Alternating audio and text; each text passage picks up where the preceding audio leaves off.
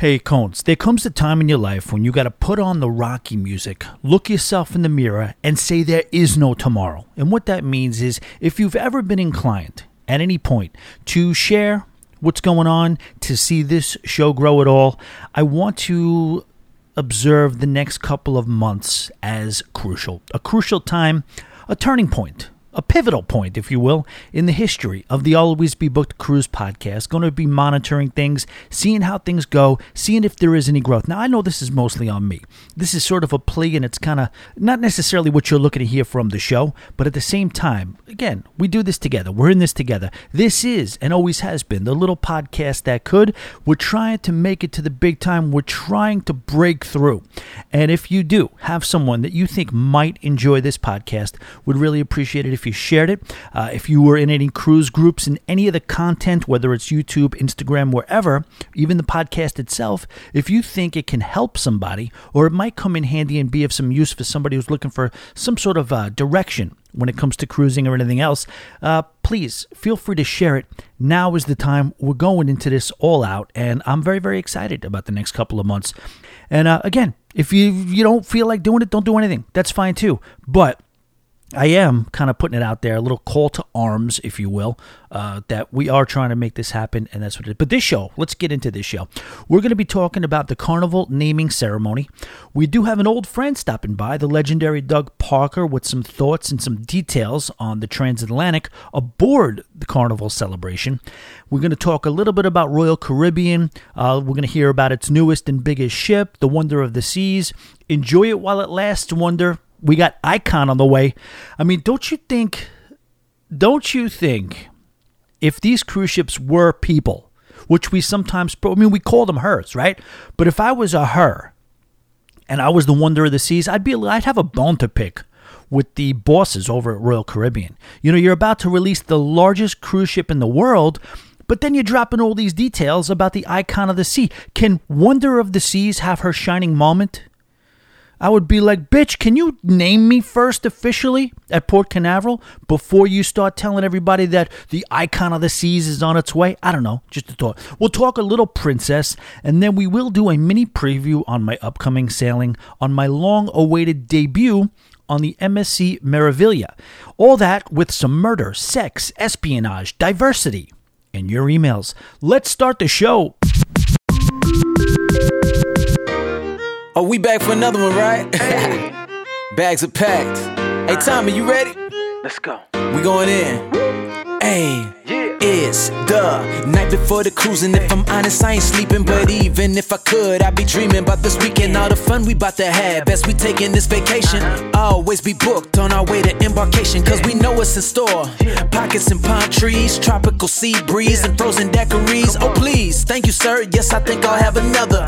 Please don't blow my cover, cause I'm passing on the muster. Bring a lover, bring a friend, bring someone you just met. It ain't snowing where we going, and the good times never end. Here's the five more years, drinking beers, running peers. Thanks for giving us your ears through the laughter and the tears. But we just getting started out here, give us a holler. If you're looking, you can find us somewhere south of the Bahamas. Getting hotter as we go, cones and we united. So sound that horn, cause everybody's invited.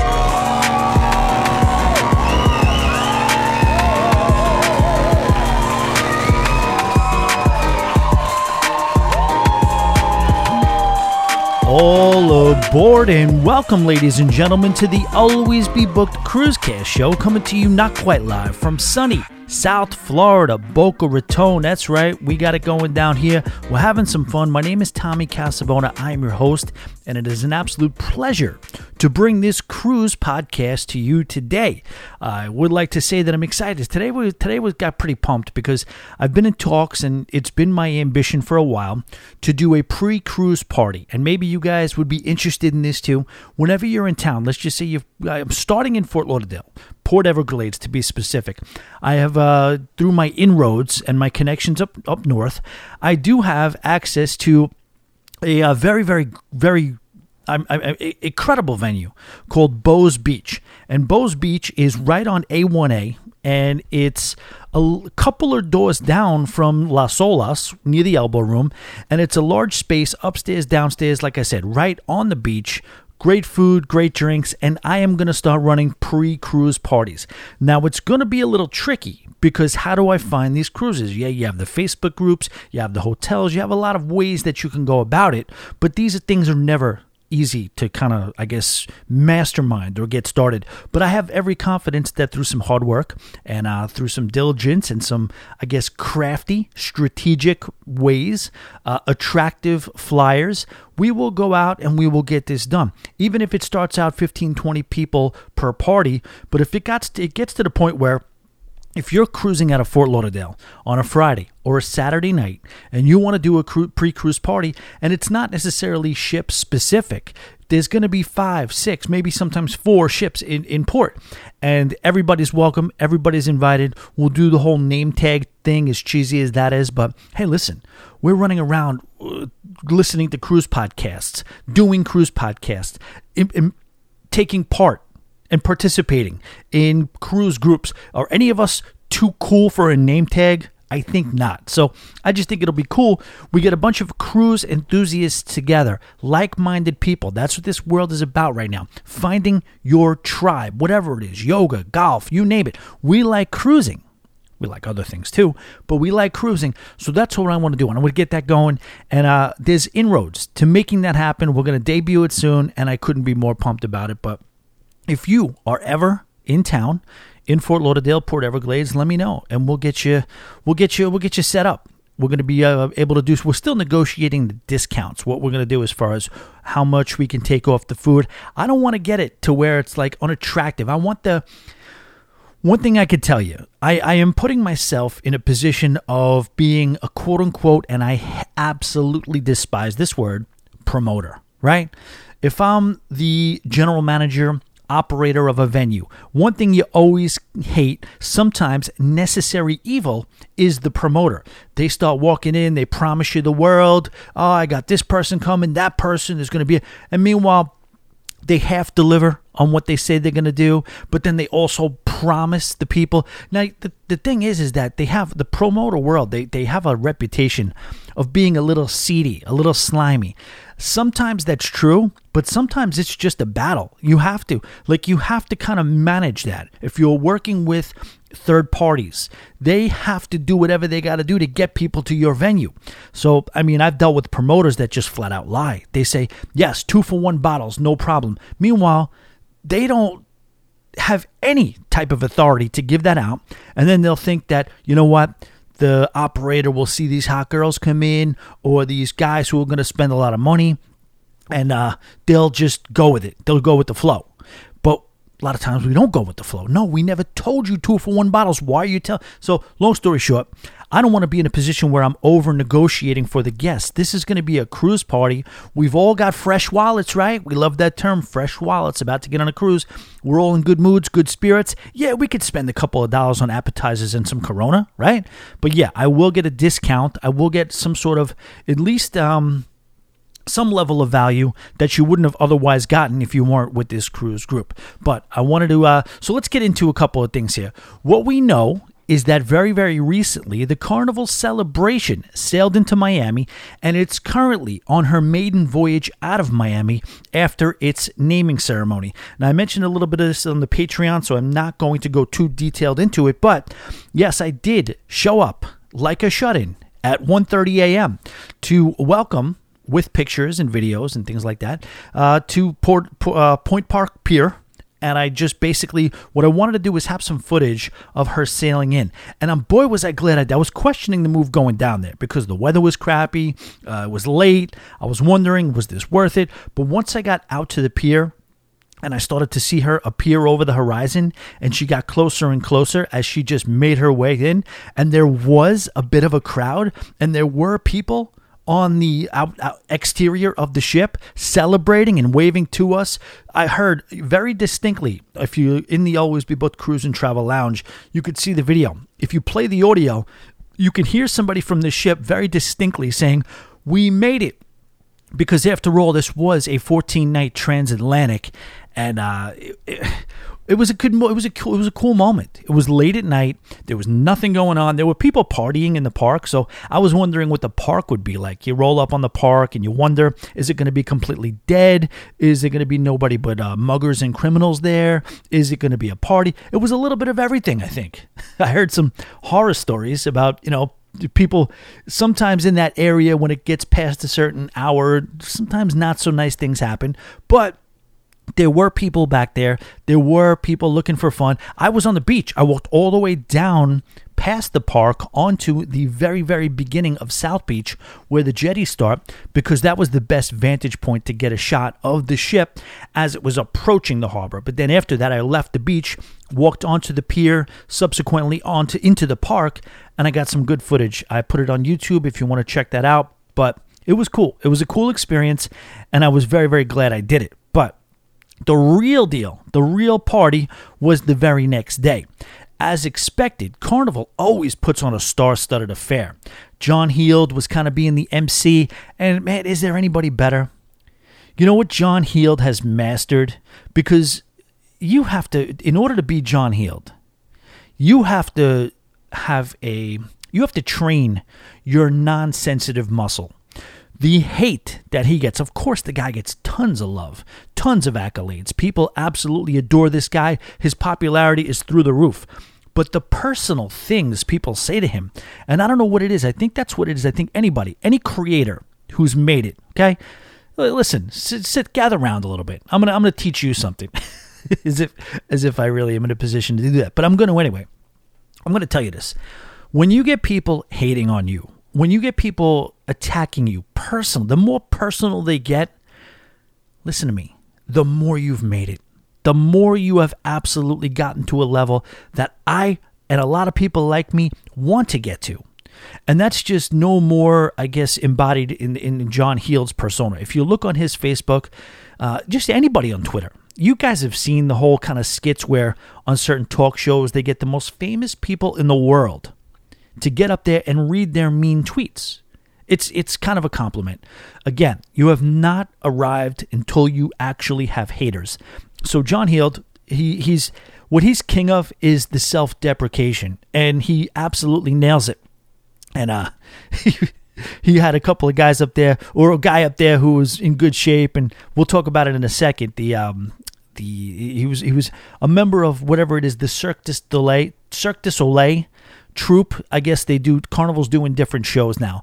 They're doing a Cir- Cirque du Soleil type of performance, and there was a gentleman out there, and John Heald said, "Great job, you know, we'll see. All right, you're good." And he kind of dismissed him to. It was his time to get off the stage because John Heald was going to move to the next thing, and he says, "Okay, okay, mate, I'll, I'll see you at the gym." I heard him talk about the gym before too. He said uh, some things where. Uh, yeah, you know, I hear uh, he was given a ship tour or something. He said, "Yes, I hear there's this place on the ship. I people tell me about it. I haven't seen it. It's called the Gym." And then he also said something on the uh, inaugural about being a former aerobics instructor. Funny guy. I'm not going to sit here and steal all those jokes like I just did, but it is what it is. So John Heald spoke at length they did do the national anthem. It was delivered by a young woman named Sophie, who absolutely crushed it. I was very, very happy to see that they still do that. They keep with a lot of traditions when it comes to christenings, or if you want to call them naming ceremonies, whatever they are. She's a vocalist on board the celebration. Look for her if you're ever sailing on celebration. She did an absolutely great job. They did a prayer which is part of the tradition. I know that's a little controversial today, but I think they kept it as diverse and kind of like non denominational as possible, kept it general. But that was a, a gentleman by the name of Brother Nelson, led a beautiful prayer. Uh, there was also a quick performance from Tino and the aforementioned Sophie as they gave a sample of that one of those aerial shows. So it was some sort of, like I said, Cirque du Soleil type of performance with music, and they incorporated some dance. It was really, really cool. The music was good. I loved it. I think it's a long way and a far a far a, a, a, huge improvement from playlist productions and definitely more my speed than things like celestial strings but i actually really liked it a lot and then you had president Christine Duffy, she spoke as well, and she really, honestly, she does a great job. And John Heald, everybody's looking for John Heald to speak. Everybody wants John Heald to take the mic, and they're hanging on every word he says. But then Christine Duffy walks up there, and I have to say, she follows him strongly. You're talking about I'm a big stand-up comedy fan, and that's a big thing. Who's going to follow who? Uh, this one is hard to follow. That one's a, John Heald's got to be a hard follow. But she goes up there and she's very, very poised. She goes up there. She doesn't have her notes in front of her. She doesn't like jump into it. She's like, she's she's self-deprecating in a way too, where she's like, oh, where was I? What am I doing here? What about John? Where'd you go? And she like she like kind of like really she's got a presence about her that's like very um, motherly and she just steps into that role and, and grabs the microphone and her presence is in no way shape or form it's almost like i'm not trying to compete with john heald and not that it's, it's a competition anyway but public speaking there's tra- strategy to it. And she does an absolute great job. Arnold donald was there. He is no longer president ceo or he's no longer even on the board of directors. But I guess he's got such a historic presence in the history of the cruise line that it would it makes sense for him to be there. His predecessor, current CEO and president uh, Josh Weinstein, was there, and you know we've I don't want to say I've beat him up, but yeah, I've questioned. I don't even know how much of this is his direct decision, whether it's not whether it's the board of directors, whether it's the Arisons, whatever, whoever it is, but you know, a lot of the changes that have been made to Carnival, whether when it comes to upcharging and things like that, you know, I think Josh Weinstein might get a lot of the flack that comes with that. You know, I don't, I don't think he's, I don't know, Arnold Donald would grab the microphone. Josh Weinstein kind of just stood up and accepted the acknowledgement and kind of moved on. I don't know if he's the same type of guy as uh, Arnold Donald. Arnold Donald was a charismatic figure. He gets up there, he commands the room, he commands. I mean, that's why they're announcing him far long after he's even been the CEO. And Josh Weinstein, I think Josh Weinstein should have went up there, should have said a few words, and kind of introduced himself, and maybe ingratiated himself to uh, the travel partners and every all the other dignitaries who were in the room, based on the fact that he's assuming a new role. Give us a little bit behind the man. Show us what's going on, Mr. Weinstein, because you do have a lot of a you have a hole to kind of dig out of. You just got to have over a pandemic. You just raised some prices on some things. Some controversial moves have been made. Show us your, I guess, humanity. We'd like to see Josh Weinstein, the man behind the decisions that have been being made on Carnival. I think I think it would have served you well to do that. But listen, we're nitpicking out here. And who the f am I? I'm doing a podcast from a bathroom, and I'm telling Josh Weinstein. No, I'm not really in my bathroom, but I'm telling Josh Weinstein what he's got to do at his naming ceremony. Uh, then it was time to celebrate, and uh, they did this ceremonial breaking of the champagne bottle. The honors were done by Captain Vincenzo Alcaraz and godmother Cassidy Gifford. Now, Captain Vincenzo, if your name isn't Vincenzo, I don't want you as my captain. I'm absolutely kidding right there, but that is the perfect name for a captain. Captain Vincenzo. I mean, they should make a series around that. As smooth as Arnold Donald is as CEO, I'm sure Captain Vincenzo can assume that same role as captain. And boy, I have never been the biggest below deck guy. How many of you guys out there watch Below Deck? Tommy at alwaysbebooked.com. Let me know. I, I saw a couple of shows in the first season. And then you know how these things sometimes work. If you're just vegetating on the couch and it's the only thing on, you'll get wrapped into a web where it'll be six hours later and you you know everything about everybody on the show. So that definitely happened with me with Below Deck the other night while I was in the hotel waiting for, I guess, you know, the time to come for me to go to the pier to go watch uh, the celebration sail in, there was a, a below deck marathon. And I got into it. Then after the the the inaugural sail in, I went back to the hotel and continued with the below deck marathon. But I will say, Captain Lee, man, that guy plays that role really, really well. I could never do that. I my problem is as a boss, as a CEO. And I've been boss. I've been multi-unit, you know, director of operations for large companies. I could never sit there and maybe this is a flaw of mine. I should be able to do this, but I could never sit there and bring my subordinate in and say, "How you doing? Welcome to the team. This is my coffee cup, and uh, I like it light and sweet, and I need it by nine. I could never do that, especially. And I watched Captain Lee after she brought it. Maybe three days later, he she brought him the coffee and he's like uh, just to let you know you're doing a great job i love everything you're doing you bring a lot of experience i like what's going on so far uh, the coffee yesterday little too sweet let's work on that i mean i wonder if that's for the show or if that is just a characteristic of a big boss i don't know I don't know. You tell me. Anyway, like I said, honors were done by Captain Vincenzo and uh, Godmother Cassidy Gifford. Now, Gifford is an actress, quote unquote, and the daughter of Kathie Lee Gifford, who was the face of Carnival as the cruise line was kind of stretching his legs and coming into its own in the 1980s. Not so coincidentally, Kathy Lee went through the same process in 1987 when she broke the bottle on the original Carnival celebration. Then, immediately after the glass was broken, Kathie Lee took to the microphone and did an impromptu performance of some of the songs that were featured in those classic commercials. And probably the icing on the cake, and so fittingly, Carnival always pulling out these surprises, they busted out Kool and the Gang as John Heald said, not a cover band, not a DJ, the real Kool and the Gang boarded the ship and they did a live performance of their hit song Celebrate, along with many others from their catalog, and the performance was between 60 and 90 minutes from what people tell me. Now, talk about a classic. Talk about a classic group. All their music, you could still play it now and get the dance floor going. What an absolute night. The inaugural sailing from Miami will be a six day Thanksgiving cruise. They're currently on that right now. It's going to go to Grand Turk, Amber Cove, and Nassau. We do have a quote the naming ceremony of our new flagship carnival celebration is the perfect culmination of our 50th birthday as this spectacular ship honors our past and signifies the fun and growth ahead, said Christine Duffy, who is, as we said, the president and CEO of Carnival Cruise Line.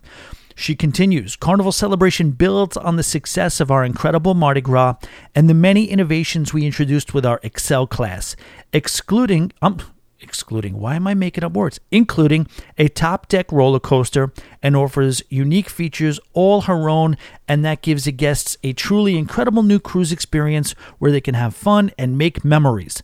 See, that's such a can. See, she's so much better when she just goes off the cuff because that, if anything, is the definition of just a canned speech. Why am I? Why am I knocking it? It's a statement. It's supposed to be comprehensive and it's supposed to be thought out and written. So, listen, I'm not perfect. I got I got things I got to work on. You know what I mean? I don't need to shit on uh, Christine Duffy's uh, statement. So at least give me credit for backtracking, okay? Good statement, Christine. Miss Duffy, I have no business calling her Christine. She's the president of Carnival Cruise Line. Listen, you got to give it up to Carnival either way. They're basically like the New York Yankees, and I know it just pissed off a lot of people by saying that, but hear me out. They're ceremonial parties, like the Yankees do that so well. They have such a rich, history, and even modern day ish history, like the, the late 90s, early 2000s, with your Derek Jeters and stuff like that. The way they do pregame ceremonies. They honor people. It's just this, they have so much practice at it that they got it down to a T. And you can argue that in the case of the Yankees or in the case of Carnival, sometimes it could be perceived as being over the top with a lot of pomp and circumstances. Some say it might border on self congratulatory, but I think there's a line. And if you manage that line where an appropriate amount of self recognition is given, little tooting of your own horn, but also kind of just doing what's necessary as far as communicating, getting some good PR out of it, having a little bit of a celebration and keeping people's morale up, and a little bit of flexing, it ends up working. Carnival absolutely makes it work. They do a great job and they keep entertaining the hell out of us while doing so. All right, so as mentioned before, I am going to play a little quick chat I had with Doug Parker. It's nothing crazy. The quality is a little eh, bear with the quality. It was just we did it in the car, kind of like you know, just in transportation while we were kind of moving from one place to the other. It was an extremely busy day for Doug, and he had absolutely no rest. He was just off a 14 night cruise and having to jump into all the PR stuff for uh, celebration as well. So I was just happy to get whatever it was 13, 14, 15 minutes of his time. And here is that interview I had with Doug Parker. All right, as mentioned, we are live right off of the Carnival celebration, the transatlantic. What was that, 14 or 16? Or? Yeah, it was 14 nights total. 14 nights across the sea. We have Doug Parker. What's up, Doug? Hey man, just off the ship, and it was uh, it was a heck of a sailing. I have it my first my first transatlantic cruise in probably four years since 2018, and it was good to be back on one. Is it freaky out there? Before we start talking about the ship, is it like freaky? Because I, I watch them each night, and I see these ships in the middle of nowhere. I'm like, wow, it's got to. Is it? Yeah. Do you get that feeling that you know you're in the middle of the sea? Yeah, a, a couple of times we had a cove balcony down on deck five, and we were just standing out there like, there's nothing for thousands of miles on either side of us. It's like around day three or so, but also the North Atlantic Sea can be very unforgiving, and we had 40 foot waves going across at one point. And having a cove balcony, you know, they can shut your shut the latch for your balcony, but they didn't do ours because I had the do not disturb sign on my door the whole time. So I got some great like GoPro footage of these waves basically almost coming 10 feet under our stateroom. It's pretty wild. Yeah, that's out of control. And then you had that crazy, I guess, before you even got to the Atlantic, you hit some bad weather, right? That's, that's what I'm talking about. Oh, okay, right, gotcha. right out of the English Channel in the North Atlantic there, as we started making our way down, there was their equivalent to uh, a tropical system up there. And uh, we had like around, uh, I clocked the highest on the TV I got a photo of was 96 miles an hour wind Yeah. and uh, 40 foot seas. 40 foot seas. But the ship handled it great. You're talking about a thousand and thirty foot long ship and 180,000 gross registered tons. There wasn't a lot of bobbing or rolling or anything like that. It was actually it handled it quite well. so she got tested right out of the gate, huh? Yeah, yeah, it was it was wild, and there was like you know they, they put the the seasick bags out there and stuff Yeah. like that. Where you sometimes see that in the Caribbean, but the waves aren't nearly not even half or a quarter that size. They put seasick bags out here in the Caribbean, but over there people handled it well. I think one person got sick in public, and we had almost five thousand people on board. The main story is the celebration. How uh, how is she? It's a great ship, man. If you've, uh, for those who have sailed Mardi Gras before, it's very familiar. Same, basically exact blueprint. Um, everything's the same except the venues. Um, slight altercations in the venues themselves. For instance, like the main dining room um, has an extra section to accommodate more guests. And it's not that Mardi Gras or that celebration holds more than Mardi Gras. It's just the fact that they saw what, what was not working on Mardi Gras and what was. So they added another section to the main dining room. Um, they made one bar smaller. They put more seating in Emeril's. Um, just different booths and alcoves all throughout the ship. The Alchemy Bar has like five nice four-seater booths at the end of it, just past the bar itself. So a lot of places for hanging out, resting, relaxation, and of course that that side-facing seaside atrium. I think it's called Celebration Central. Was it was spot on, man. That's the place to be during sea days if you like a nice, if you read at sea or anything like that. Mardi Gras and Celebration are both just a new class of ships in Carnival. What do you think this class of ships does to separate itself from the rest of the fleet? from uh, carnival ships, the, the departure is when you step on a carnival ship predating Mardi Gras or the Excel class, you know exactly where to go to the pool. You know where the Alchemy Bar is going to be. You know where Guy's Burger is going to be. Things like that. The spa. Here, they just put everything in a big jar, shook it up, and uh, but with with thought in mind. Like everything's methodical. Like the six, seven, and eight are the promenades through the ship. Um, where you know normal carnival ships only have one main promenade or two if it's the spirit class.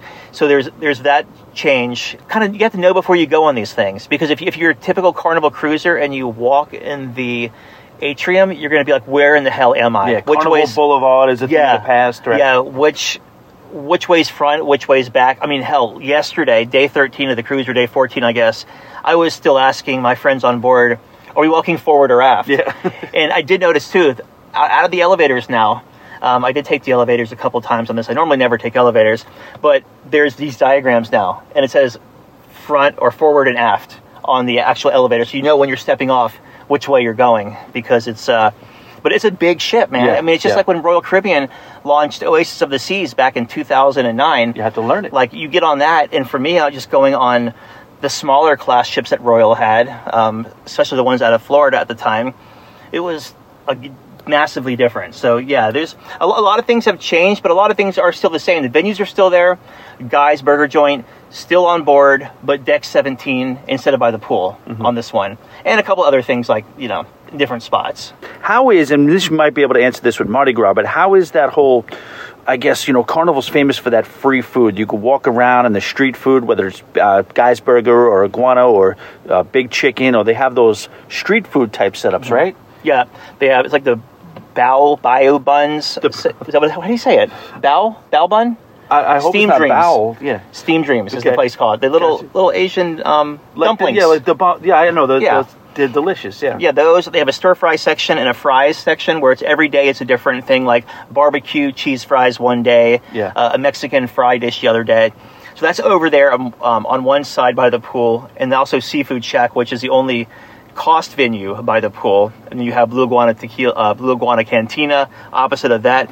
Tons of food options. I mean, dude, my favorite, and I I consider myself pretty healthy and pretty fit, but I went to uh, Shaq's chicken place every single day Wow. for either. I don't eat fast food either, so I kind of spoiled myself on this because that is fast food basically. International waters, so it doesn't count. So I eat there every day, and that was really popular. Um, but you could actually eat on this cruise all throughout the week, the two weeks, week, whatever, however long you are, and not spend a dime on dining unless you wanted to go to Rudi's Seagrill. Even like Cucina del Capitano, which is normally eighteen dollars on other Carnival ships, it's free on the Excel class ships for dinner as well. And also Guy's Pig and Anchor, the smokehouse, which lunch has always been free, but on these Excel class ships, the dinners are free as well. So you can get like the the barbecue smoked salmon, the brisket, all this stuff for for I say free, included in the price of your cruise because Yeah. you're always gonna have people saying it's not really free. I'm Right. like, yeah, you know the No, it's I'm free. Yeah. Well, I will say I, I've been hammering Carnival a little bit because of all the uh, add-ons and everything, and a, a lot of people have. But I got to walk that back a little bit. You're getting the barbecue joint and the Italian place for free. on the Excel class ships. They did that because there's 5,280 people on these ships, and Dispersed. there's, yeah, and so they're saying, okay, you can go to the here, here, here, and eat Chibang too, the Mexican Asian fusion place, also really good. But in those venues like Chibang, um, Cucina, and Guys, on formal nights, you could actually get the lobster in those re- restaurants as well. Gotcha, okay. So they're trying to alleviate the people coming to the main dining room Right. because it's a big ship and it's working. Yeah. And especially like the first couple of days, people really don't know you can go to um, Guys for a free dinner and also order select um, menu items from the main dining room in there as well. So like if you really have your eyes on Guys or Cucina, do it early in the cruise because no one knows about it. People don't start don't start catching on until like day three or so. Right, that makes Yeah. sense. I know you got to get to this uh, naming ceremony, and I know you got to get some sleep. But I want to keep you. But um, lastly, how was how was the overall crowd? How was the vibe? How was the the experience of being on board with everybody? How did the crowd and the crew interact with everybody? The transatlantic sailing, because I've never done one of those before. the crowd was good. Um, you know, I just don't like people, man. Like it's people were bitching that the this isn't true Southern cornbread in the main dining room. Like, come on, give give some slack. And why are you? There's 850 million people in the world without fresh drinking water, and you're bitching about a piece of cornbread. Like, it's just there was little things like that that really bother me. But again, it's it just I don't know. It's like we're on a cruise. Like, chill out. You're in the middle of the ocean expecting the ultimate authentic experience of like, you know, the, come on, you got to make some sacrifices. I mean, it's, it's out of control. Like, oh, go to Paula Deen's if you want fresh cornbread in Savannah. Exactly. One more. The Red Frog Rum Bar. That looked like a really cool venue on the Lido deck. Is that a cool venue? Is that like The Tiki Bar. Yeah. Yeah, man. I did a lot of lot of days there. I, I worked a lot from there too. Um, Okay. Had my my MacBook at the end of the bar. There's two stories. Yeah. So, of course, people are too lazy to walk up to deck 17. So 17 was always the one that was a little more. Um, more seating and things like that up Right. there. So I was, I was always spinning up there, and the bartenders were, in my opinion, cooler up there. They were on Mardi Gras as well, so Yeah. kind of just had a. It gets a little rambunctious, and like the bartenders will will yell. So it's a little little over the top at 10 a.m. sometimes. Yeah. But I mean, I'm I'm a remote worker, Yeah, so right. like not everyone like I was probably like in a one percent of the of the people on board who were actually remote working and had to be connected all the time. But Right. everyone else, they had an awesome time. I mean, if you've never taken a transatlantic cruise, Yeah. if you handle the air air flying over there um, and the, the, the little jet lag and stuff, it's freaking amazing. I this is my fifth one, and I just booked. Um, well, I have, I have two more. I don't say where I book. I, I have two more booked coming up. Uh-huh. So How was the Wi-Fi? Freaking fast, man. Really? I was uploading. I was uploading my daily briefs in um, like ninety seconds, Wow. two minutes sometimes, Amazing. and on other ships, not just Carnival, on other ships it would take me sometimes twelve hours. I would fall asleep, and it would still be uploading in the morning. This was just like that. That's I, awesome. I think I searched high and low and tried to mull around and couldn't get any answers. But I think they have they have Starlink and beta on that ship because I have Starlink and I see the speeds and the, sh- the speeds on that ship were freaking blazing. I mean, when, you're getting 250 megabytes per second down in a normal ship is like two or three on a good day. It's it's insane. I was I was FaceTiming my my team and doing like Zoom calls and everything and interviews with like TV and stuff on Zoom and not skipping a beat. Wow. Yeah. So To steal from Cruise Radio uh, before we depart, what any last minute tips, any tricks, tips on uh, Carnival celebration that you might want to share? Yeah, catch the new shows. They have a show called Magnificent Magnificent Circus in there, and it's really cool. I mean, it's it's the whole acrobat thing. There's they have elephants walking around. It's really immersive.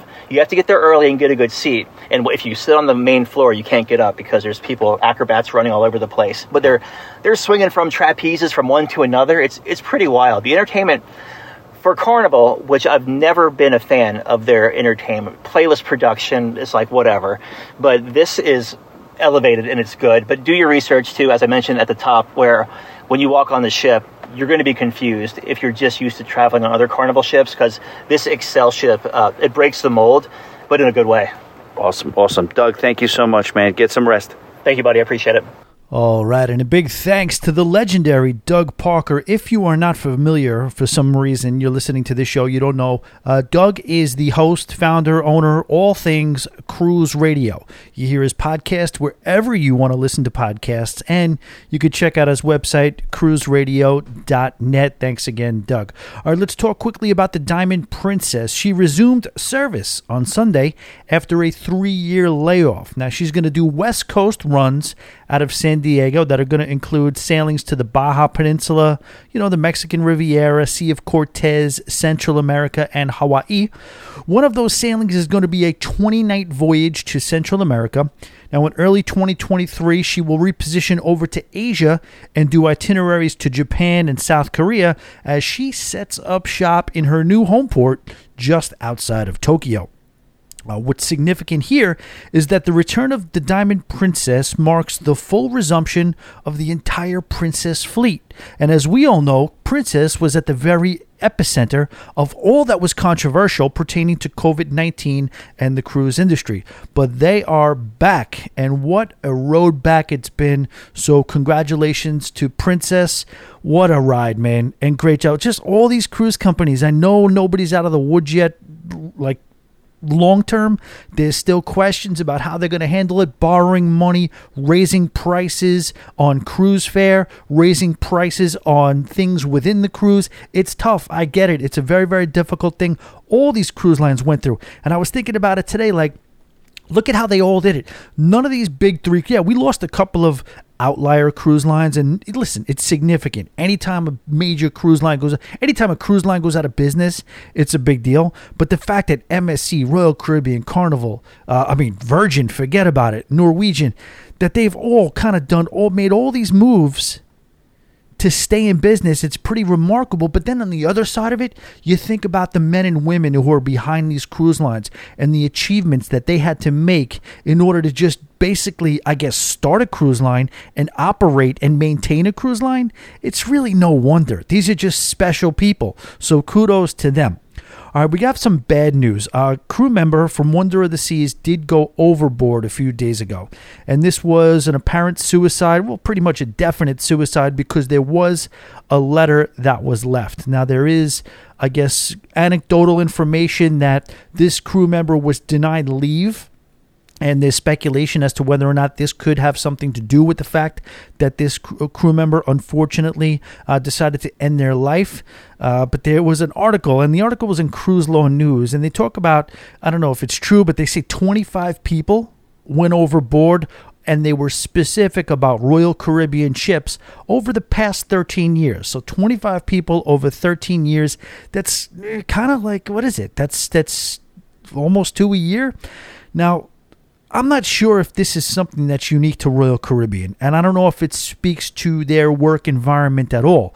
But, you know, we'd have to kind of see across the board. Do other cruise lines have similar problems or similar numbers where there is some sort of a consistency? Or is this a Royal Caribbean thing? Now, the gentleman who operates this website, Cruise Law News, he's been calling for uh, conversations about possible mental health workers just being on the ships full time. And you know what? to me, that doesn't sound like the worst idea in the world. I know it's going to be, I mean, in general, I mean, I don't know if you can give them another job as well. I guess, you know, especially now when expenditures are so important and every cruise line, just because of what I mentioned before, as far as having to be profitable and make it back to profitability, is it, does it make sense to put a position in play that you're going to have to so rarely use? I don't know, but it does seem like you know, it's almost bordering on that might be necessary to have somebody because it has to be. It has to be pretty taxing. And you know what? Maybe it's not just just about the suicide. You know what I mean? Maybe there's a bunch of people who are not suicidal, who are just going through it. There has to be some sort of psychological ramifications to people who are on board working at sea for so long, being away from their loved ones, and I think let's let's be honest here, guys. Real moment. What do the cruise lines do? They medicate it with allowing them to just be debaucherous. We've all heard the legendary stories about crew just partying their ass off, and you talk about that pendulum. All right, I am away from my family. I do have to work seven days a week. I do have to work 10, 12 hours a day. It's a very demanding environment. But when I am not working, I am allowed to run rampant with all the booze I want. Yeah, of course you have to pay for it, but it's very, very cheap. And they do. They throw parties for these crew members. And again, I don't necessarily say they promote crew having relations with each other, but we all know the legendary stories and we all know that they do. So I guess, you know, it's part of like the business that I was in too. You know, I know damn well a lot of the ownership and a lot of the upper, upper uh, corporate management they know what's going on. And to get us to work these late hours, to get to sign up to this type of lifestyle in the past, it's changed over the last few years. But in the past, it was always like, all right, well, they're going to drink. These general managers, these marketing directors, these bartenders, they're going to get after it. What are we going to do? We can't get, you don't get normal day walking people, straight A's, straight laced, straight and narrow people to do these types of jobs. So you got to kind of forgive a little bit. And that was the mindset. I wonder if it's a similar mindset with these major corporations at sea. And again, you do get away with it a little bit with the overseas flagging of these cruise ships, not having to necessarily adhere to some of the stricter labor laws that exist within the jurisdiction of the United States government.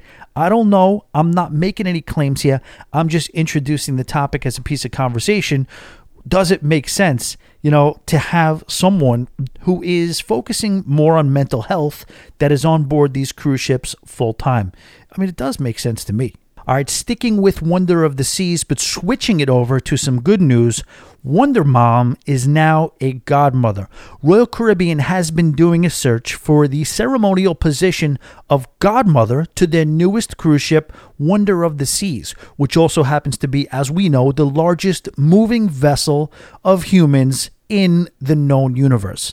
Marie McRae gets the honor as a contest was held on TikTok called The Search for Wonder Mom. She was nominated by her daughter Allie, and she's a devo- devoted mother, wife, she's a cancer survivor, and she's going to be honored at the official naming ceremony in Port Canaveral on December 9th of 2022. Apparently, there were more than 16,000 entries for the contest and it received, I guess, the hashtag itself, Wonder Mom, or search for Wonder Mom, 10.6 billion views on TikTok. Royal Caribbean president and CEO Michael Bailey said the search for such an inspiring mom who embodies the spirit of wonder of the seas was anything but easy. Marie and her family have a heartening and encouraging story that made us cry and rejoice and be hopeful throughout it all. She inspired wonder and adventure in those around her. So, congratulations to Marie McRae and her proud family. She is now, or she is going to be, the official godmother of the largest cruise ship in the world, Wonder of the Seas. All right. Lastly, before we get to your emails, I wanted to touch on my upcoming cruise, my upcoming MSC cruise on the Meraviglia. I don't know how to pronounce this cruise ship. We again, I was with Doug the other day and we were going back and forth. Some people say Meraviglia. Some people say Meraviglia. Some people say Meraviglia. I'm going with the middle one. I'm going to go with Meraviglia. And if I'll be on the ship, I'll ask nine people how to pronounce the ship. How about that? Maybe I'll do a man on the street. How do you actually pronounce the name of this ship? Is it as controversial as the key and the K thing? I don't think so. So I want to talk about my relationship with MSC. And I know what you're going to say. It's really not much of one. And that is true. But you know, the first thing, the first memory I have, the first time MSC got on my radar was when I saw, and a lot of you probably the same, those beautiful pictures of MSC Seaside.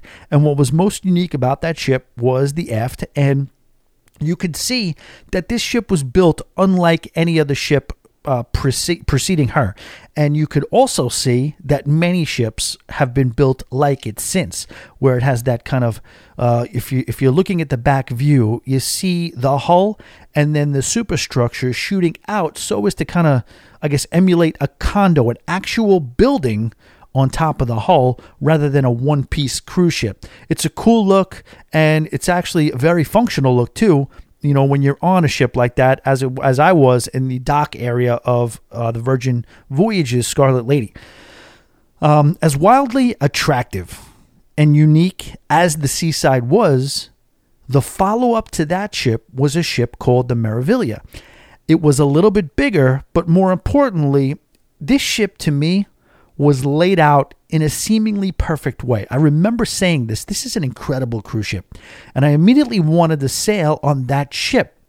Now, Seaside seemed a little cooler on the outside, but functionally, my online tours, the virtual tours of the Meraviglia, that ship seemed absolutely perfect. Uh, there's a few things I'm looking forward to on this ship. I am pretty much going in kind of blind. And shout out to Colin and his wife Melissa and the kids. They were on the Meraviglia with an impromptu cruise just this past weekend. And, you know, he had a good time, it seemed like. And he invited to have a con- he invited me to have a conversation with him about the ship. Now I want to do that, and if it, all things were equal, I would do that normally if I wasn't doing what I'm doing right now. But I do want to, I guess, make it important to get on this ship without any prejudices. I know he had issues. You know, it seemed like he enjoyed himself, and it seemed like overall the good outweighed the bad. But I know there were issues, and I know there were things that he didn't love about the ship. I did catch him say something about at a particular time, a lot of the bars weren't open, but the ship was, you know, perfectly functioning. So things like that, I don't necessarily want to have anything that I'm looking for to be screwed up when I get on the ship.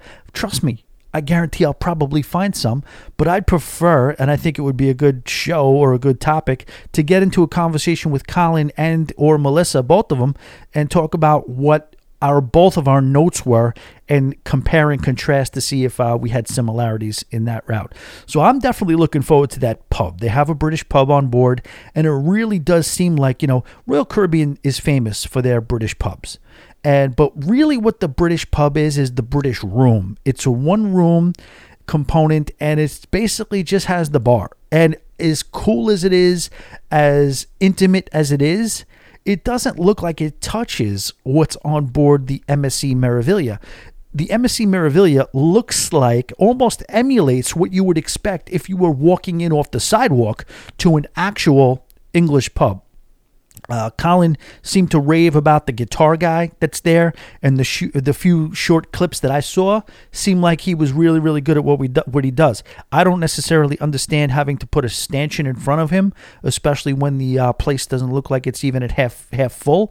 But hey, listen, maybe there was a problem. Maybe they have PTSD. Maybe he was a Maybe the stage was rushed at one point. I don't know. But he did look like he had some real, real talent. I also want to uh, see what it's like and feel that LED ceiling that's in the promenade or whatever they call that room that's obviously borrowed from Royal Caribbean. Clearly, they took that concept, and that's not a problem. These cruise lines borrow from each other all the time. Now, that promenade area, it looks like the kind of like Royal Caribbean layout, the Royal Promenade.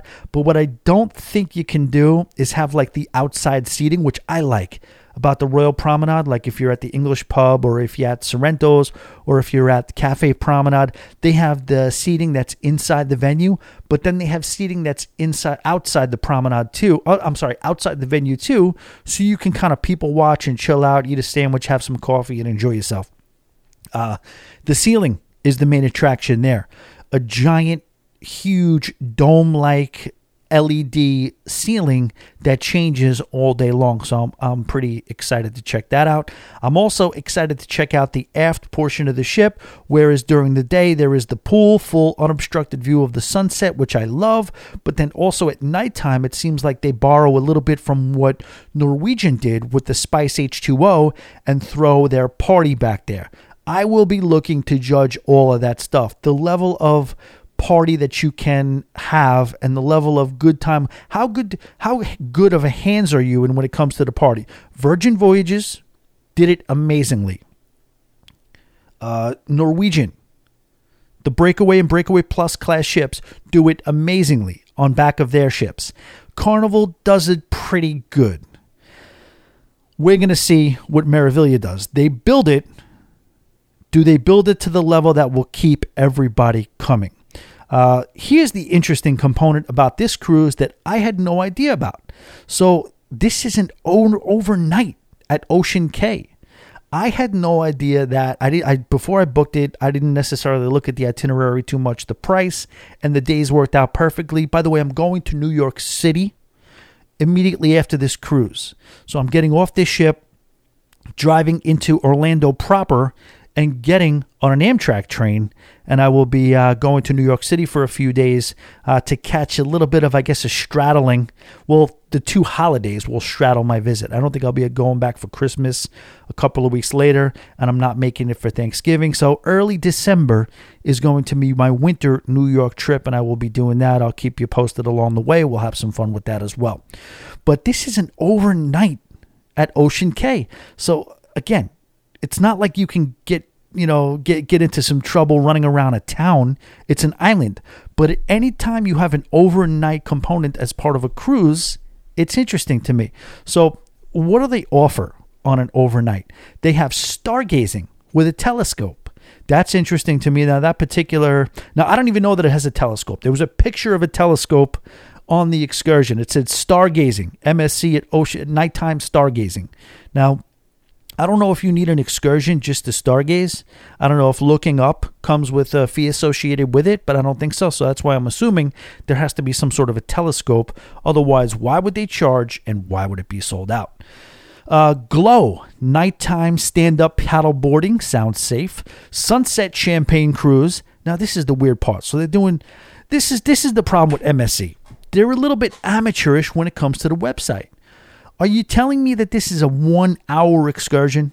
The Sunset Champagne Cruise is an hour, $69, and you get to go for an hour?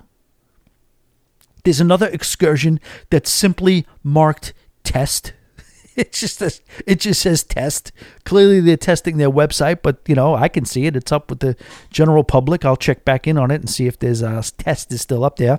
They have a Twilight Catamaran sail also one hour, but that seems cool because it's also going to give you a great bird's eye view of the light show that comes from the lighthouse. I guess there is a lighthouse show that happens, like a light show, and there's a lighthouse climb for $9. You can just have access to the lighthouse and climb it if you are so inclined. I heard they don't flood you with activities all day. That's one thing about MSC. You find out that they're not necessarily feeling like they have to entertain you around every corner with bag toss, with trivia, with uh, you know bingo, with all these you know games and things like that every 15 minutes like they do on regular cruise ships, but uh, or the, or like they do with the big three. But we'll find out how that goes. We'll find out if that actually affects the sailing or not. Um, I'll, I'll also, like I said, be willing to uh, be looking forward to see how well they do with the party that happens, the nightlife, how they navigate their way through that. I do have some interaction in the Facebook group. Obviously, it's a solo cruise for me, so I will be willing and welcoming any type of activity. Right now, there's a little bit of a group out there that's kind of developing that's saying, let's find each other for dinner and set up a table amongst single people or solo people that's uh, having that will will have have dinner together. They want to do an early dining. I'll be flexible with that. We'll set up an early dining. I'll maybe go to them, maybe not go to them, but we'll see what happens. But MSC Cruise happening in just five short days from now. Very, very excited and cannot wait for that. All right, a quick word from our buddy Morgan and then your emails. Hey, Cones. Sorry to interrupt Tommy's rambling, but I don't have a lot of time and I wanted to ask you about your next cruise. We know there are lots of decisions to make, such as where do I want to go? How can I get the best deal? And which cruise line is right for me? Whether you're traveling solo, with friends, or your entire family, always be booked. We'll make sure we find the perfect cruise for you. You can book direct, but remember, cruise line representatives are going to operate in the interest of the cruise line. And don't get me started on those third party websites. If you are looking for someone who is going to spend the time it takes to ensure that you find the cruise ship ports of call, and excursions that are right for you, then go to alwaysbebooked.com or email Tommy at alwaysbebooked.com. Let's face it, we are all searching for those moments of pure cruise bliss. And based on your detailed conversation with Tommy, we'll make sure it happens for you, over and over again.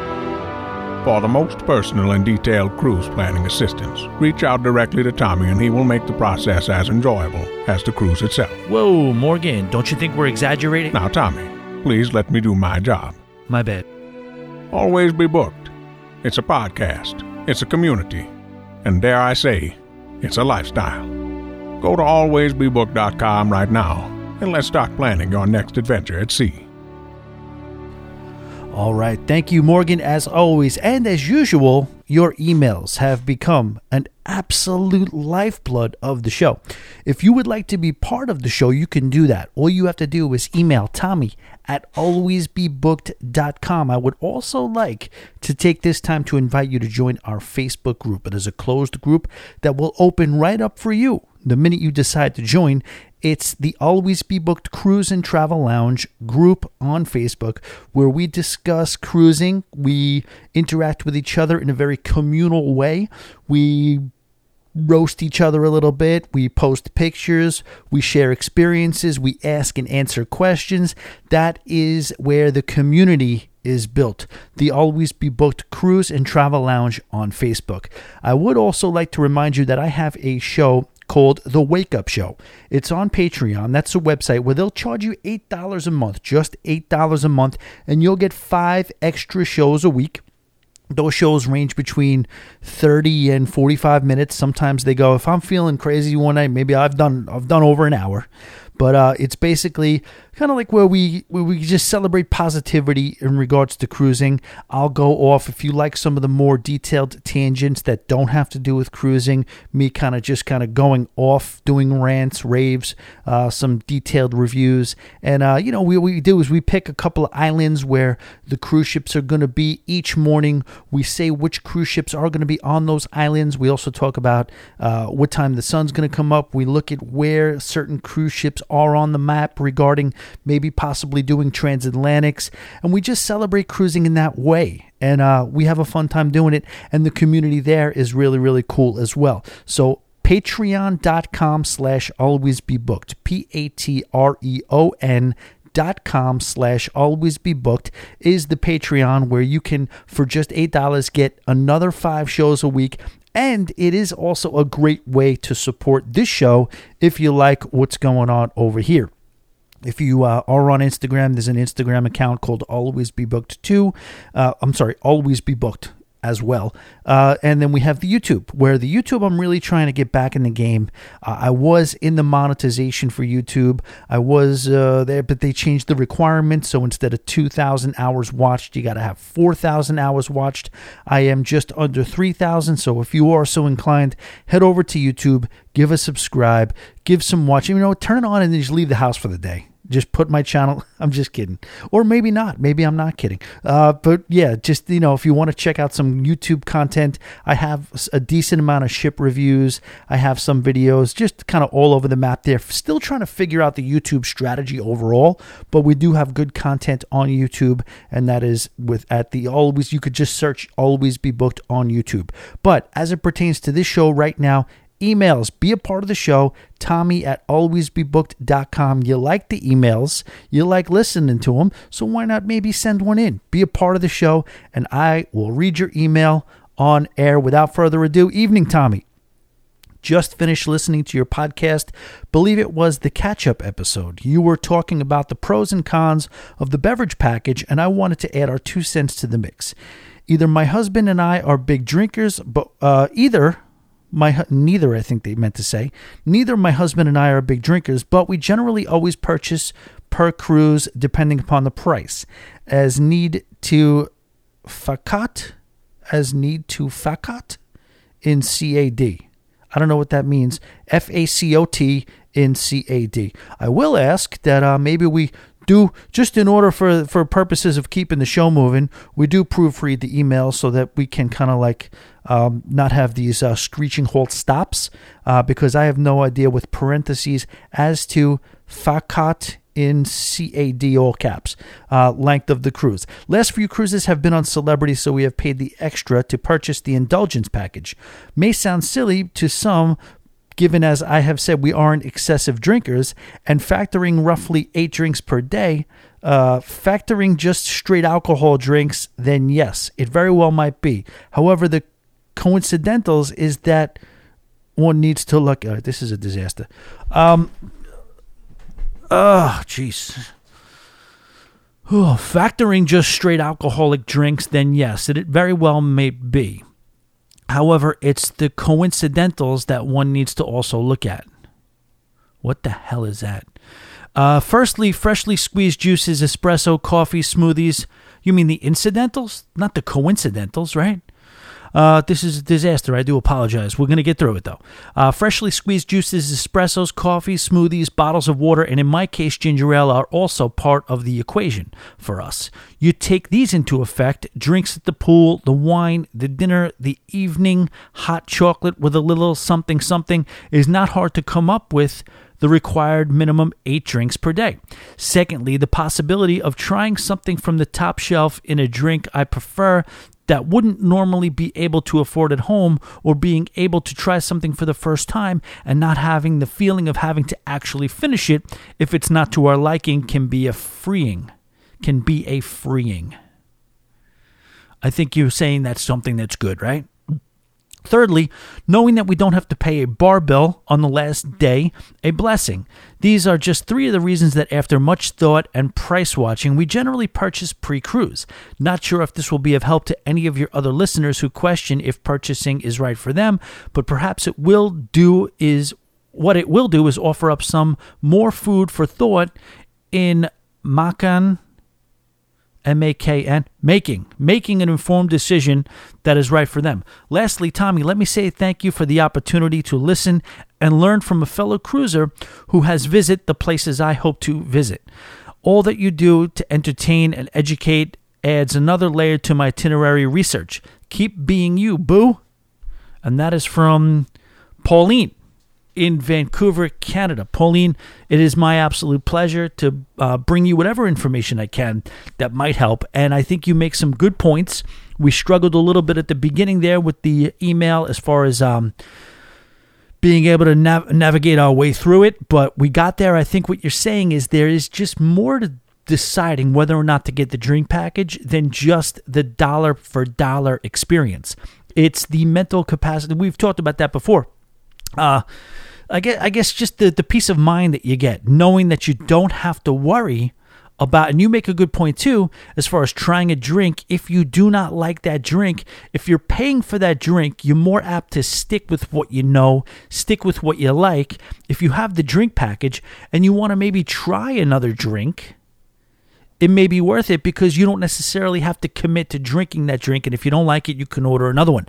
Not that we are advocating wasting things on purpose, but yes, if you want to try the espresso martini because it's all the rage and all the kids are drinking it, then you have the sip and then you realize this is not for me. You can put it aside and tell them, hey, listen, I didn't like that. And then it's no harm, no foul. You're not necessarily getting banged out for the 16 bucks. Totally, totally understand that. And uh, you make some good points. Pauline, I appreciate the email. Keep them coming. Let's get that proofreader going, spell check, whatever we got to do, and we will be good. I think maybe you used voice text on this one. I'm not really sure. But uh, either way, Pauline, your email is very, very appreciated. From Canada. Shout out to Canada, Vancouver, to be specific. Tommy, thanks for your pod. This is this is uh, written line by line. Tommy, thanks for your podcast. I listened to Cruise Tips TV about upcharges. I disagree with you. I believe everyone should not get higher rates on a cruise based price for the people who want three meals, specialty dining, or other pluses. You don't have to do the pluses, and I won't pay. I, I don't. You don't have to do the pluses, and I don't want to have to pay for others having three dinners. Just my opinion. I agree with you though. Once they ch- start charging more, it's easier them easier for them to continue raising prices. Thanks, Barbara. Barbara, I agree with you in that regard. I agreed with the part that you agreed with me with. When you said you agreed with me, I agreed with that part. And I also kind of agree with you on the other one too. I don't want to necessarily tax people or bang people out. Um, I just don't like, again, I've said it at length, I've said it at nauseum. I just don't like that Carnival just hit us with a barrage of things that they were going to start charging us for in which they previously don't. A, because I just don't like getting that news. It just bothers me when I'm going to spend money on a cruise or dedicate money or whatever to a cruise line and just be pumped about going on a cruise and then just to get a list of 19 things that I used to be able to enjoy on your cruise, but now I can't. So that just kind of bothers me. But then, secondly, yes, the whole gateway drug thing where they can start by doing this and you don't really feel it, but really what it does is just soften up the moves that they're going to make down the road that are going to be based off of what we have now because a new line has been drawn. Right? That's just what it bothers me. It's just little by little, these moves that they're making now, in five years from now, they're going to seem like, you know, great deals because they're going to, uh, they're going to just little by little move up and things are going to get more expensive and other things are going to become charges where they used to be free. You know what I mean? That's all I'm saying. But Barbara, I'm with you. I agree with you, Barbara. I think we're on the same page for the most part. Hi, Tommy. I've been listening for a few years now and always love your shows. Don't make your shows shorter. They keep me company during my long drives from work. Uh, from work. I am still fairly new to cruising with having only two cruises under my belt prior to COVID shutting everything down. I have a pretty high paced job, and cruising was my escape once a year prior to COVID, and I got hooked quickly. We ended up buying a horse farm during COVID thanks to my daughter's newfound hobby, so this makes traveling very hard now. I have finally decided that I am going solo on Mar- Carnival Mardi Gras January 7th, 2023, and I am booked. My wife will stay back with the kids and the farm animals so I can get a weekend in the sun with drinks and relaxation. Mardi Gras looks amazing with so many food options, I can't wait. Since I just want this trip to unwind and disconnect from work, I am planning on taking uh, taking the drink package. I am Canadian and drinking comes naturally, so I am not worried about the 15. So I am worried that the 15 drink per day limit may not be enough, and I will keep you posted upon my return. We are going to Cozumel, Maya, and Roatan. I'm fairly certain I will not book any excursions as I don't want to have to be anywhere at any specific time. I just want to do what feels do what I feel like for a week with no obligations. I know Roatan has a nice beach nearby, so I will probably check it out. Any ideas nearby that I should check out in Costa Maya or Cozumel that don't need to be pre booked, as I will be going with how I feel that morning? Can you give me some tips, advice on solo traveling? This will be my first solo. I am a bit nervous that I will feel how you felt on your last solo cruise. I am worried, even though it will be fun and entertaining, I may find it lonely or not as fun just watching others interact. Any tips or tricks will be helpful. I definitely will use the hot tub blackjack tip you gave for a good place to have conversation starters, and we'll hit up those early in the trip. Keep on cruising. Sean from Ottawa. Big Canada Day today, huh? I like it. All right, let's go little by little here. You've covered a couple of things. So, congratulations on the horse farm and congratulations on being able to get away a little bit to get a little relief away from that and get yourself a little bit of vitamin D. Uh, so, as far as Cozumel, Costa Maya, and Roatan, Cozumel and Costa Maya. Costa Maya, there is a nice little area at the cruise terminal where they have a swim up bar. You can hang out there, and it's a really chill place to relax, lounge chairs, shopping, everything. It's basically a cruise terminal with all sorts of entertainment all in that same area. There's also, if you want to get ambitious, there's a water park, maybe a couple of blocks away. You could see it if you're on the top deck of the cruise ship, you could see the water park. A lot of people also like ziplining. I think most of those things you'll be able to do once you get off the ship. The thing is, everybody wants you to book excursions, book them early, and you know what? If you, you know, that's probably best advice is to do that. But if you do get off the ship early, there are a lot of people that will be standing outside the cruise ship that will be ready to take you on a lot of those tours. So you won't be boxed in to just roaming around. Now, if you get off the ship late, your options are going to be a little bit more limited because everybody who is they, these islands, these destinations, they know that there's a lot of people like you, Sean, that don't necessarily want to commit right away. So that they'll be standing at the, the base of the cruise ship upon exit and they'll have options for you. I would just say, you know what, there is a risk associated with that. Ideally, if they're allowed and able to stand there, there's a pretty good chance that they're legitimate.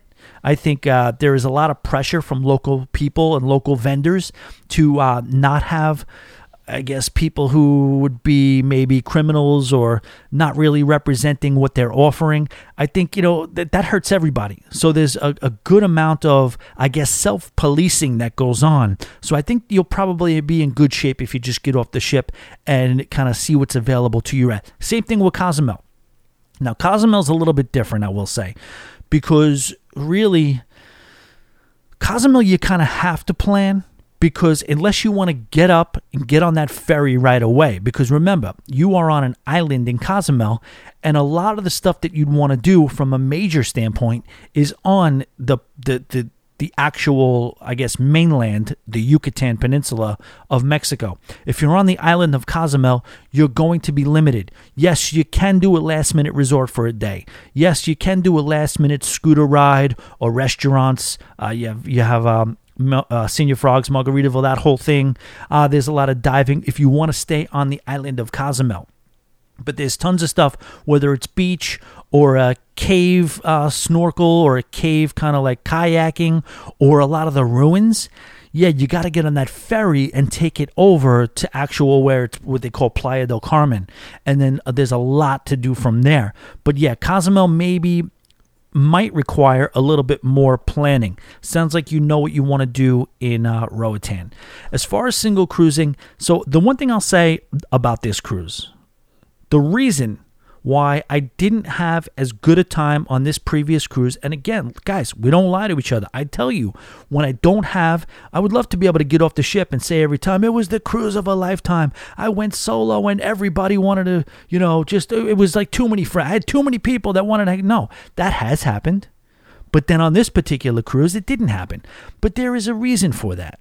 And I think the main reason for that is because I am most social when there is booze. And I had pre committed on this cruise to making it a working vacation, and I was going to be perfectly content to not meet a bunch of people, and I was going to work. The problem broke down where the internet failed me, and then I had the best of no worlds. So that's where I kind of got screwed. I didn't have a drink package, and I wasn't necessarily running around trying to meet people. That's just what happened. So it was just as much my fault as anything else. Again, like I said, those two things, you're off to a good start right there. In the hot tub, if you're chilling in the hot tub, there will be people in the hot tub. I can tell you right now, Every time you sit in the hot tub, you're almost forced to engage in conversation with whoever's there. Same thing at the casino with blackjack if you're playing if- at a table. That doesn't mean I want you to go through your life savings playing blackjack just so you don't have a boring time on your solo cruise. But again, work the Facebook group. Make sure you're working the Facebook group, seeing who else is single. Like this cruise I have coming up. I don't know if anything will come of it, but there's an active group of solo people in this Facebook group, and we're all starting to plan dinner together already. So that's an option to you. And then just when you're talking about having conversations, you just don't want to force it. Be at a bar, be visible, be open, look like you're willing to engage conversations, but also don't try to be the guy who barges into. Uh, there's people who go on cruises, right? That uh, listen, when I'm in a group or when I'm not in a group, I like being in a group with people who I don't know. I just like it. I like having the most interaction with as many people as possible. It's fun. It's uh, interesting, and who knows what it leads to down the road. You stay in touch with people, and you know it's it's it's a form of networking as well. Then you have someone like Emma. Emma cruises out of the UK. She said it from day one. She's like, shit, I don't even understand. Why do people want to sit with people they don't know? I go on a cruise and I want to sit with as few people as possible and not speak to anybody. When you encounter those people, you don't want to barge your way into their conversation. It's going to take the right amount of booze with the right amount of just kind of, I guess, um, feeling it out, feeling when your input is welcome, and and that's it. Be be a little bit of a authority on certain things. You know, that always helps me a little bit, having the knowledge of the ports and knowledge of the ships. You know, I hear a lot of people who are inexperienced at cruising. I'll hear a question that they ask, and then I'll just casually sometimes answer it, and that'll lead to a longer conversation. They'll have more questions. Oh, I can get some information from this guy, and then it goes who knows where. But, and as far as your drink package situation, I'm telling you what you have to do. Okay, I don't know what you drink. I know a lot of uh, Canadians. I love. I know you guys like your beer. So in that regard, you got to get the Fosters. The Fosters is where you're going to get a big amount of volume for the right price. Well, it's not. You don't have to worry about the price because it's uh, 15 drinks. So if you're drinking beer, and you know you can bear the taste of Fosters, that's where you're going to get your bang for your buck as far as extending that that buzz. Sorry, getting a little case of the gases now uh, as we get late in the show. And then, uh, if you're gonna do booze, right? If you're gonna do uh, drinks, what you have to do is on that first day, go around the ship and find that right bartender. It's usually coincidentally the friendliest bartender. The bartender who's usually the most friendly out there is usually usually no offense, the most compromisable. Why? Because they're being friendly not because usually they want to be your best friend and they're going to make a lifelong buddy out of you. No, because you're going to tip them well. And if they're friendly, that means they like tips. If they like tips, that means they're going to do more for tips. That means if you are going to look at them, look at them, establish the relationship, give them a good tip, and then kind of give them that little wink and say, "Hey, listen, is, I like it a little extra. You know, if you don't mind, I know I don't want to put. Hey, I like them nice. Give give them a good little pop, and then put a twenty at the same time. As you're asking for more alcohol in whatever cute way you're going to do it, that's when you have the extra bill in your hand. And if you find the right guy, they totally understand that contract is immediately signed, and that's your go-to guy for the rest of the trip or girl, either one. No offense, usually it's a guy.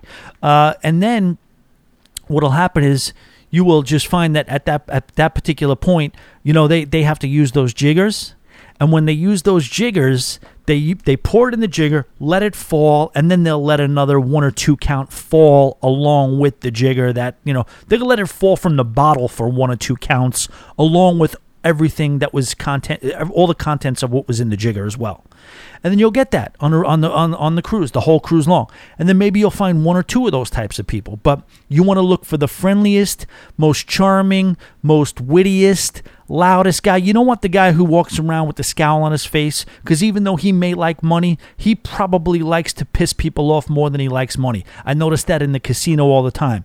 The person who deals really fast and doesn't smile when you win, they want tips, but they're so miserable in their lives that they like you losing more than they like tips. And that's real. That's that's for real. So look out for that.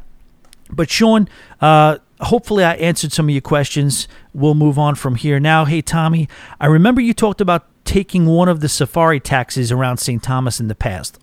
We have a crew of six or twelve that would enjoy a pub crawl with a roadie in hand if possible for the ride. Do you know how we would arrange something like this? Thanks for everything you do, Brian. Yes, there's a group. So first of all, I what is his name? Juniors? Uh, what's his name? Not Tiny. Uh, what is the guy's freaking name? I forgot. So I will I will respond to this, Brian. I'll find out who my guy was, and he was great. But let's just say this guy's not available. You don't find him. All you need to do is get off the ship and go to Havensight, and you will see these taxis, these open air safari taxis everywhere. Yes, you can drink. If they tell you you can't drink in them, walk away immediately. But what I would also do is make make them test out their sound system play their music, see how loud it gets, make sure they have the right music, and you could have a good time because that is an absolutely fantastic way to spend a day.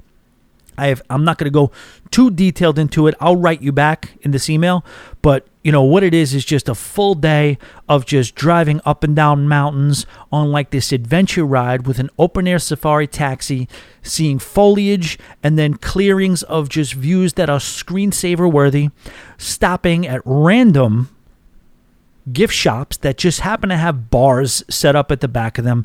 And yes, when you're in St. Thomas, you absolutely want the banana daiquiri experience. Have those banana daiquiris. What I would recommend is go down to the Tap and Still first. Go to the Tap and Still bar that's right at Haven Havensight and spend. Wait, did that close? I'm not sure if it closed, but there's bars. Used to be Hooters, but Hooters closed down for us. Uh, now we find another one. Last time we were there, we went to the Tap and Still. Uh, I don't know if that's closed, but they have one in Red Hook any, uh, as well. But we hang out there for a while, get a nice little base, and then we find a safari taxi. Make sure they got the right sound system. Make sure the price is right. Usually, if you're paying more than thirty bucks or so per person, that's out of control. That's too much. Uh, and that's only if you have a couple of people. If you have the bigger the group, the less money you should pay. Uh, but that's hopefully that's some information that works out for you. And then just yeah, you want to see, you want to make sure you tell them you want the Skyline Drive tour. You want to see Paradise Point.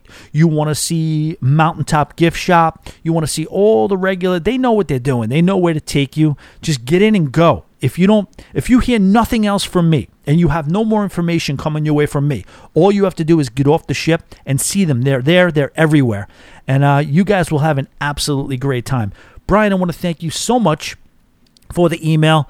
I want to thank everybody else for listening and for all the support that you've given. Uh, Tommy at alwaysbebooked.com if you want to be a part of the show. Patreon.com if you want an extra show. I'm sorry, five extra shows a week, uh, each day of the week, Monday through Friday. And that is P-A-T-R-E-O-N dot com slash alwaysbebooked. Just $8 a month. It's a w- great way to support this show as well. Instagram, always be booked. YouTube, always be booked. And yeah, check out the website, www.alwaysbebooked.com. Thank you once again for listening. You guys are the best. Boat drinks cones. There's a place where the boat leaves from. It takes away all of your big problems. You got worries, you could drop them in the blue ocean. But you gotta get away to where the boat leaves from. Take one part sand, one part sea, and one part shade of a nine tree. And the drinks set cold, and the reggae is hot. And I know this is the place for me. Get away to where the boat leaves from. It takes away all of your big problems. You could worries, you can drop them in the blue ocean. But you gotta get away to where the boat leads. Tell me.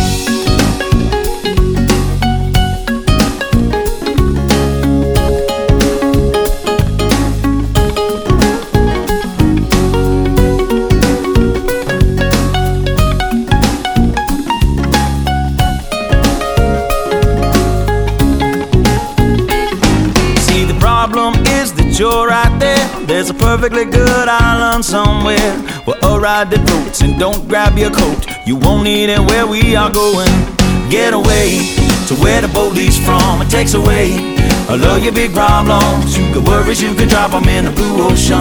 But you gotta get away to where the boat leaves from. Pick me up, pick me up, pick me up.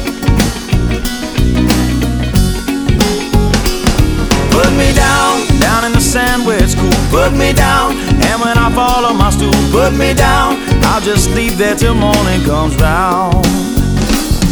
With sunshine, ten ladies, and pina coladas, and Bob Marley songs that are playing. There's a song in my ear that I want you to hear. Soft tropical lips that are singing. Get away to where the boat leaves from. It takes away of your big problems. You got worries, you can drop them in the blue ocean. But you gotta get away to where the boat leaves from. So get away to where the boat leaves from. It takes away all of your big problems. You got worries, you can drop them in the blue ocean. But you gotta get away to where the. So get away to where the boat leaves from. It takes away all of your big problems. You got worries, you can drop them in the blue ocean. But you gotta get away to where the boat leaves from.